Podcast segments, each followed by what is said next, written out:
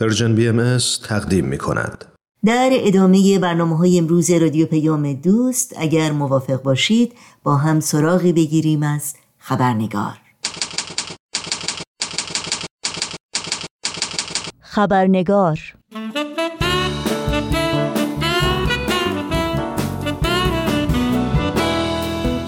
و ما جامعه جهانی بهایی در بیانیه اخیر خود از احکام ناعادلانه زندان برای 26 شهروند بهایی در شهر شیراز خبر می دهد که در مجموع به 85 سال زندان محکوم شدند.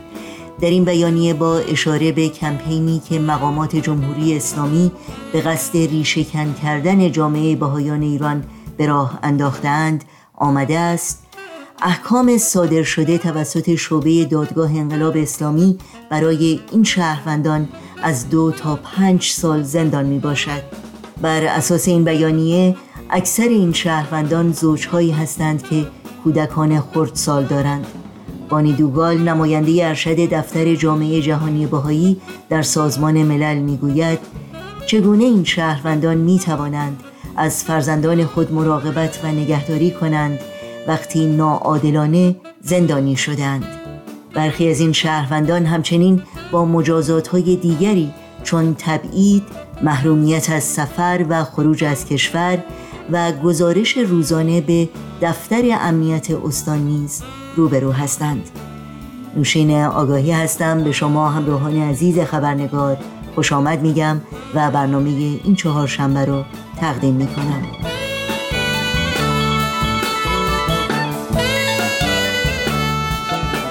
میهمان عزیز این برنامه خبرنگار آقای دکتر فرهاد ثابتان استاد دانشگاه و سخنگوی جامعه جهانی بهایی در آمریکا هستند که با ما در مورد متن بیانیه اخیر جامعه جهانی بهایی پیرامون وضعیت بسیار نگران کننده شهروندان بهایی در ایران گفتگو می کنند تا لحظاتی دیگر با آقای دکتر فرهاد ثابتان خوش آمد میگیم و گفتگوی امروز رو آغاز می کنیم با ما همراه باشید.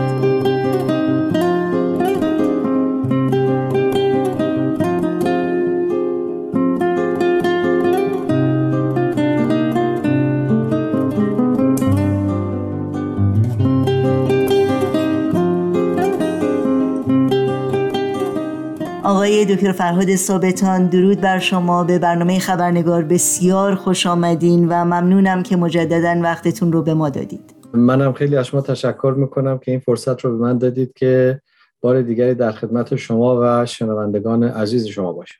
خیلی خیلی ممنون. همونطور که می‌دونید جناب دکتر ثابتان واقعا باز مجددا شاهد نمونه های زیادی از آزار و اذیت و سرکوب شهروندان بهایی در ایران بودیم. اخیرا یک بیانیه جامعه جهانی باهایی منتشر کردند به خصوص در مورد احکام زندان برای 26 شهروند باهایی در ایران در شهر شیراز. در این مورد اگر ممکنه توضیحات بیشتری رو از شما بشنویم که این احکام چرا صادر شده؟ بله. با کمال تاسف باید ارز کنم که کمپین مقامات جمهوری اسلامی برای سرکوب جامعه بهایی مجددا سرعت گرفته و واقعا در چل سال گذشته به خصوص برای بهاییان ایران الان به یک نقطه تاریکتری نزدیک شده که نمونهش رو همطور که شما گفتید ما در شعبه یک دادگاه انقلاب اسلامی در شیراز دیدیم که در این دادگاه 26 شهروند بهایی مجموعاً به 85 سال زندان محکوم شدند هر کدومشون بین دو تا پنج سال محکومیت گرفتن. و واقعا اینجا تاسفه که می‌بینیم به طور وسیعی تعداد زیادی از بهایان در شهرهای مختلف بازداشت میشن مورد بازجویی قرار می‌گیرن متهم میشن بدون هیچ گونه اساسی و بعد از اون هم محکوم میشن به یک چنین محکومیت های سنگین اتهاماتی که به این افراد وارد شده چی هست؟ بله جالبه که شما این سوال رو می‌کنید. چون واقعا وقتی که من خودم سعی می‌کردم ببینم که جرم این باهایان چی هست واقعا تعجب کردم. و اونم این است که در جرمون ها البته به طور کلی نوشتن تبانی و اجتماع به قصد ارتکاب جرم علیه امنیت داخلی و خارجی کشور.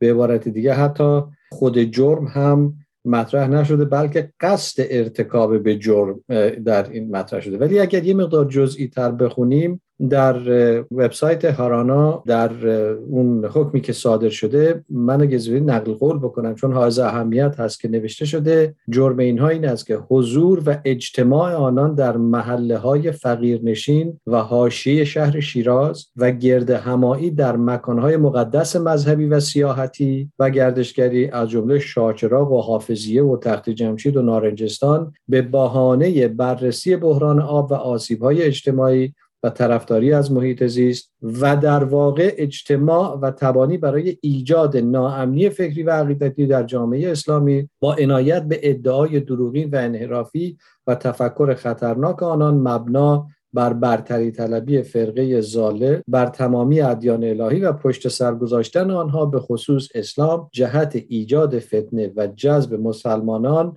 و نحوه عمل و اقدام آنان در اجرای نقشه ها و برنامه شوم سران فرقه. خب ببینید این در حقیقت این جرمی که مطرح شده دو بخش داره. یکی این که اومدن شهروندان باهایی رو متهم کردن که اینها در محله های فقیر نشین و حاشیه شهر شیراز حضور و اجتماع کردن. خب برای چی رفتن اونجا؟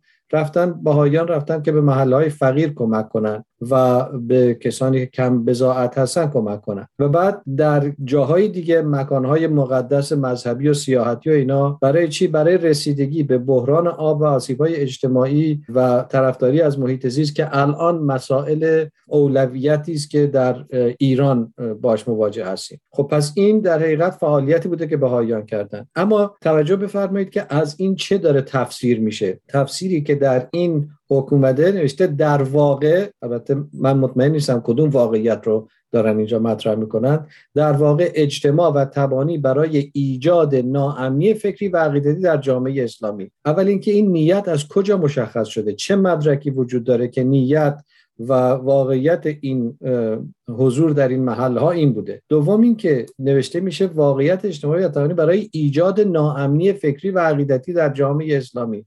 واقعا آیا هموطنان مسلمان ما انقدر در اعتماد به نفس ضعیف هستند که باهایان حالا دارن برای اونها ایجاد ناامنی فکری و عقیدتی می‌کنن؟ من به خودم به هیچ وجه اجازه نمیدم که چنین توهینی به هموطنان عزیز ما بشه. چون به هر حال هر کسی صاحب عقیده خودشه عقیده او باور او هویت اون رو تشکیل میده و بهایان اصلا قصد اینو ندارن که بخوان اخلاق خودشون و باورهای خودشون رو به کسی تحمیل بکنن. این اصلا جزء قاموس آین بهایی و جامعه بهایی نیست. حالا ادامه میده. با عنایت به ادعای دروغین و انحرافی و تفکر خطرناک آنان مبنی بر برتری طلبی فرقه زاله. اینجاست که مشخص میشه تنها جرم این افراد این است که باهایی هستند چرا؟ چون داره ادعا میشه که اینها افکار دروغین انحرافی و خطرناک دارن از کدوم دیدگاه؟ از دیدگاه مقامات جمهوری اسلامی. پس ببینید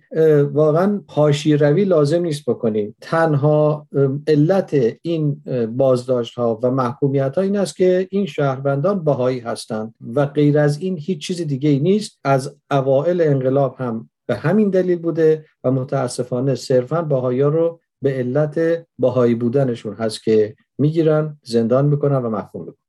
خیلی ممنونم. خب این فعالیت هایی که شما توضیح دادید و اتهاماتی که به اونها زدن به این شهروندان باهایی در واقع باید گفت این فعالیت ها اختصاص به جامعه باهایی ایران نداره. باهاییان در سراسر جهان مشغول این فعالیت ها بوده و هستند. آیا هیچ نمونه و یا تجربه ای از مشابه به اونچه که باهایان برای فعالیتاشون در ایران داشتند شما در هیچ جای دیگه دنیا یا جوامع باهایی در کشورهای مختلف شنیدید و خبر دارید؟ این سوال خیلی مهمی است که مطرح می‌کنید چون به طور کلی جامعه باهایی هدفش این است که بتونه به اون جامعه‌ای که در اونجا زندگی می‌کنه اون ناحیه اون محل اون ایالت یا هر هستن که اونجا به مردم کمک کنن. یعنی این بخشی از یک اقدام اجتماعی است برای کمک به هموطنانشون بدون چشم داشت از اینکه بخوان نیت دیگری داشته باشند واقعا اگر که هر کسی هر منصفی بیاد و در رسانه ها شبکه های اجتماعی نگاه کنه در پنج قاره دنیا از قاره های آمریکا و اروپا و آمریکای لاتین و آفریقا گرفته بهاییان همیشه داشتن این نوع خدمات رو به جامعه خودشون ارائه می‌دادن. در محله های فقیر نشین در جاهایی که بچه ها نیاز به تعلیم و تربیت دارن آموزش برای بچه ها رسیدگی به محیط زیست کمک به بانوان و خانم هایی که نیاز به کمک های اقتصادی دارن. شما کافی است که وارد وبسایت جامعه جهانی باهایی بشید و لیست این نوع فعالیت ها رو در تمام دنیا ببینید. در هیچ نقطه ای از این نقاط باهایان رو به این دلایل دستگیر نمی کنند که شما دارید این کارا رو می‌کنید برای که ایجاد ناامنی فکری و عقیدتی در اون جامعه بکنید. متاسفانه این تعبیر نادرست فقط و فقط در ایران داره اتفاق میفته و سوء تفاهمی است که متاسفانه مقامات محترم ایران از اون قافل هستند در مورد شهروندان باهایی در شیراز که محکوم به زندان شدند در حقیقت مجازات های دیگری هم این افراد با اونها روبرو هستند. در این مورد چه اطلاعاتی دارید جناب ثابتان؟ بله قبل از اینکه من به این سوال شما پاسخ بدم می‌خواستم تاکید بکنم که آنچه که در شیراز اتفاق افتاده یک مسئله یگانه نیست. علاوه بر شیراز ما در شهرهای دیگری مثل بیرجند و یزد و کرج و قائم شهر و کرمانشاه و اصفهان و جاهای دیگه دیدیم که متاسفانه بهایان مورد تعرض قرار گرفتن به دادگاه احضار شدن محاکمه شدن محکوم به زندان به حبس شدن. حدودا در این شهرها تعدادشون به حتی 71 نفر هم می‌رسه. اما آنچه که در شیراز اتفاق افتاده واقعا یک ویژگی خاصی داره. این است که مضاف بر محکومیت این افراد ممنوع خروج شدن. اجازه خروج از ایران به اونها داده نمیشه. از اونها خواستن که هر روز خودشون رو به اداره اطلاعات استان معرفی کنن. حتی بعضی از اونها مجموعا به 24 سال تبعید داخلی محکوم شدن. بسیاری از این افرادی که الان محکوم شدن اینها شهروندانی هستند که بچه دارن خانواده دارن و به این ترتیب که الان محکوم به زندان هستن در حقیقت اونها را از حضور در زندگی خانوادگی خودشون بچه داری و اینها محروم می‌کنن. و واقعا سوال اینجاست که آیا اونها در مقابل خانواده خودشون مسئولیتی ندارن؟ یعنی همون مسئولیتی که اونها در مقابل خانواده خودشون دارن دولتی که قرار است امنیت ایجاد کنه اون دولت هم باید در مقابل افراد بیگناه مسئولیت داشته باشه. ولی متاسفانه می‌بینیم که چنین چیزی نیست و این افراد نه تنها از آزادی جسمی برخوردار نیستند بلکه فشارهای دیگری هم که عرض کردم بر اونها متاسفانه داره وارد میشه. خیلی ممنون.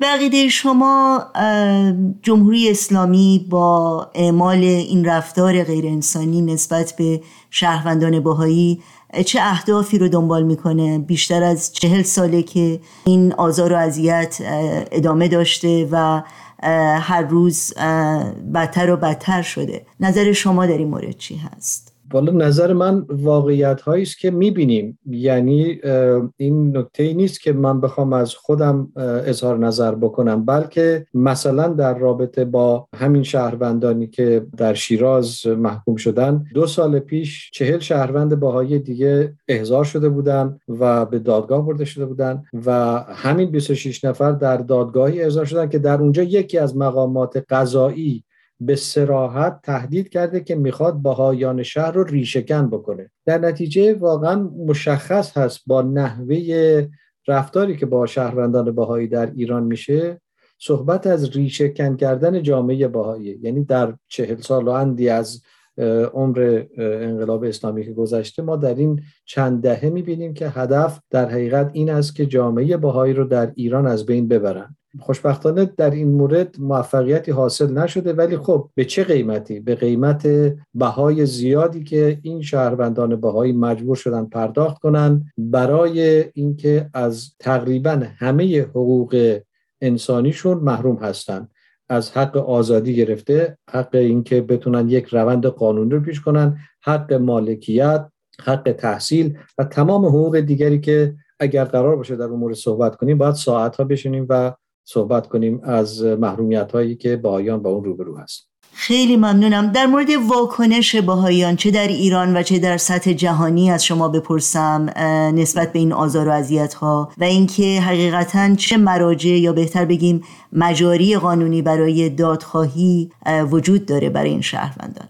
در این مورد من باید اول این رو عرض کنم که واقعا شهروندان باهایی در ایران به طور کلی جامعه باهایی در این موارد بی تفاوت نیستند و منفعل نیستند بلکه در حد توانایی و ظرفیت خودشون اقداماتی رو که لازم باشه انجام میدن. به عبارت دیگه جامعه بهایی یک جامعه قانونمند و پایبند به قوانین اجتماعی است. از این رو اگر به اونها ظلمی شده که البته شده شکی در اون نیست اونها از طرق قانونی که در کشور خودشون دسترسی بتونن داشته باشن وارد میشن. از اوایل انقلاب تا کنون باهایان هر وقت که به اونها اجهاب شده این رو به مراجع قانونی در داخل ایران بردن. ولی با کمال تاسف باید ارز کنم که به دادخواهی اونها به هیچ وجه رسیدگی نمیشه. با تمام فشارهایی که به بهایان در ایران تحمیل میشه از جمله نفرت پراکنی در رسانه های اجتماعی و رسانه های دیگر با تمام مشکلاتی که اونها با مواجه هستند به باهایان حتی اجازه دفاع از خودشون هم داده نمیشه. پس در وهله اول خود باهایان از مجاری قانونی در خود ایران استفاده می‌کنن. البته خب اون پاسخی داده نمیشه. در نتیجه باهایان مجبور هستند که برای دادخواهی به مراجع بینالمللی رجوع بکنن و برای همین هم هست که دفتر جامعه جهانی باهایی مجبور هست به سازمان مثل سازمان ملل مثل شورای حقوق بشر مثل پارلمان های کشورهای مختلف و دولت های مختلف به اونها بگه که به برادران و خواهرانشون در ایران چه میگذره و با چه محدودیت ها و چه ظلم های مواجه هستند. اما تمام اینها در چارچوب مسائل قانونی داره صورت می‌گیره. یعنی بهایان به هیچ وجه به خشونت متوسل نمیشن به تظاهرات و بدگویی علیه مقامات دولتی وارد نمیشن و روندشون و رویکردشون در حقیقت روند قانونی و رویکرد قانونی است. حالا اگر که مقامات به وظیفه خودشون عمل کنن عنایتی بکنن و به دادخواهی بهایان رسیدگی بکنن که البته وظیفهشون رو انجام دادن و ما از آنها متشکر خواهیم بود. اما اگر نکنن در حقیقت از تعهدی که به اون کردن حتی در میثاقهای بینالمللی که امضا کردن از اون سر باز زدن و متاسفانه نه تنها به شهروندان بهایی بلکه شهروندان دیگری هم که باورهاشون غیر از باور رسمی دولتی هست به اونها هم متاسفانه فشار و سرکوب وارد میاد در این فرصت کوتاهی که تا پایان برنامه داریم اجازه بدین پرسشی رو از شما بپرسم در مورد نشست حقوق بشری که روز دوشنبه یعنی دو روز پیش برگزار شد در فضای مجازی در رابطه با حقوق اقلیت ها در ایران. در مورد این نشست برمون بگید و اینکه هدف از این نشست چی بود؟ چون شما یکی از کسانی بودید که در میزه گرد این برنامه صحبت کردید. و شاید قبل از اون بد نباشه که تعریفی داشته باشیم در مورد واژه اقلیت و اینی که اقلیت ها در حقیقت در چه شرایطی هستند. واقعا من از برگزار کنندگان اون جلسه تشکر می‌کنم. نمایندگانی از طرف دراویش گنابادی اونجا تشریف داشتن. نماینده از طرف جامعه مسیحی اونجا بودن و قرار بود که آیت الله معصومی هم تشریف بیارن ولی با کمال تاسف به علت کسالت نتونستن بیان. ولی یک بیانیه 15 صفحه‌ای نوشتن که در وبسایت این سازمان قرار داده خواهد شد. نکته حائز اهمیت این است که کسانی که باورهای متفاوتی دارن دارن دور هم جمع میشن و از باور خودشون دفاع می‌کنن و از دولت ایران درخواست دارن که انسانها رو به علت باورشون سرکوب نکنن. حالا شما فرمودید اقلیت واقعا خب از نظر تعداد نسبت به جمعیت ایران تعداد ادیان مختلف کمتر هستند ولی من یکی از نکاتی رو که در اون جلسه مطرح کردم واژه اقلیت هست که ریشش از اقل میاد یعنی کمتر یعنی کمترین. و ممکنه در پس زمینه فکری مردم این تعبیر بشه که اینها اقل هستن کمتر هستن پایینتر هستن و در حقیقت یک اکثریتی هست یک کسانی هستند که اونها ایدهشون بهتر والاتر اونها هستند که در حقیقت دست بالا رو دارن و اقلیت ها فرودست هستن. ببینید این واژه ها متاسفانه در ذهنیت ما تاثیر می‌ذاره. چون اگر من شما رو به عنوان اقلیت حساب کنم. یعنی شما از من کمتر هستید. و وقتی این در ذهن من متبادر میشه در حقیقت رفتار من هم نسبت به شما یک رفتار تحکم آمیزی است که من شما رو کمتر از خودم می‌دونم. و ریشه تمام این مسائل خانم آگاهی از همینجا نشأت می‌گیره که من خودم رو از شما بهتر و بالاتر می‌دونم و شما از من پایینتر هستید. امید من این است که ما اصلا سعی کنیم از لفظ اقلیت استفاده نکنیم که خدای نکرده اون معنای منفی در ذهن ما رسوخ نکنه و به طبع اون رفتار ما تغییر نکنه که ما دیگران رو کمتر از خودمون بدونیم. البته لازم هم نیست که بهتر از خودمون یا بیشتر از خودمون بدونیم. چون مسئله حقوق بشر در حقیقت در رابطه با برابری همه انسان ها در مقابل قانون هست. یعنی هر انسانی به طور مساوی حق داره از یک سری حقوق بین برخوردار باشه و امید ما این است که نه تنها جامعه باهایی بلکه جامعه دراویش جامعه مسیحیان جامعه کلیمیان جامعه سنی و حتی جوامعی که اصلا به دین اعتقاد ندارن خدا ناباوران و غیره همه در کفه یک ترازوی همسط با هم ملاحظه بشن حقوقشون رعایت بشه و کسی به علت دین و باور خودش مورد ظلم و جور و سرکوب قرار نگیره. ما هم امیدواریم آقای دکتر فرهاد ثابتان ممنونم از توضیحات بسیار ارزنده‌ای که با ما سهیم شدید. براتون آرزوی و موفقیت های روزافزون دارم.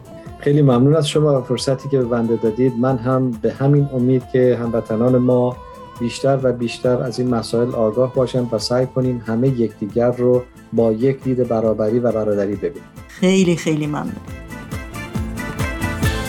پشت هم گزارشه سقوط وقت پشت هم خطابه سایه من. خبر خودسوزی ترانه کش. خبر توقیف یک صدای خوش. خبر پریدن عطر گلا خبر دزدیدن یک شعر نام پشت هم مراسم جایزه دار. خبر قتل گلی وقت فرار تو فقط مبارک و خوش خبری از همه گلخونه ها تازه تری.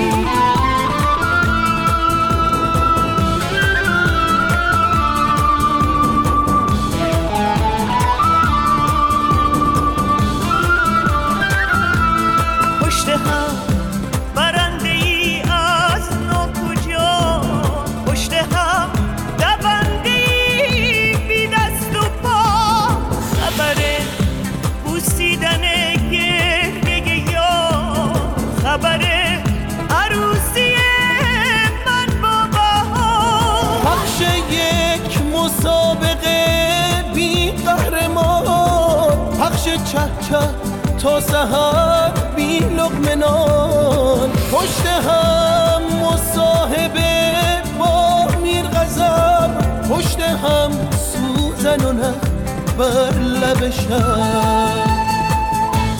تو فقط مبارک و خوش خبری از همه گلخونه ها تازه تری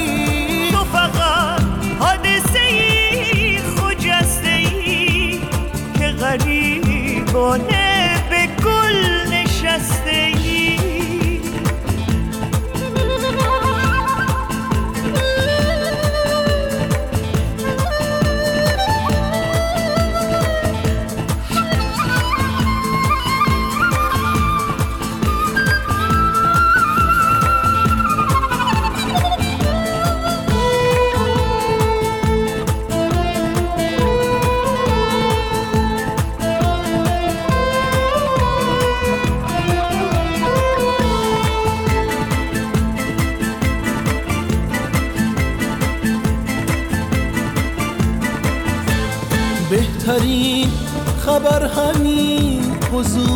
تو خبر حادثه عبور تو. پخش یک گزارش از خنده تو. بغز تو پرواز پرکنده تو. پشت هم زیافت موج و صدا. پیش تو ستاره ها آخر صف. پشت هم نمایش دیدار ما. من و تو بارون پشت شیشه ها. تو فقط مبارک و خوش خبری از همه گلخونه ها تازه تری. تو فقط حادثه ای خجسته که غریبانه شکسته